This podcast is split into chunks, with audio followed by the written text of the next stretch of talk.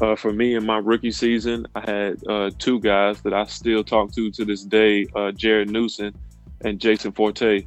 uh, two over ten year veterans overseas, and they had been, you know, everywhere and played at every level. So just kind of sitting and, and those guys really mentoring me on how the game is, and not just from on the court, but off the court. You know, the different levels, the Euro League, the Euro Cup, and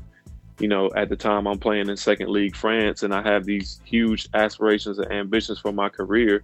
But you have to start, you know, first things first and you have to take it a day at a time and take each experience and, and add that to your story.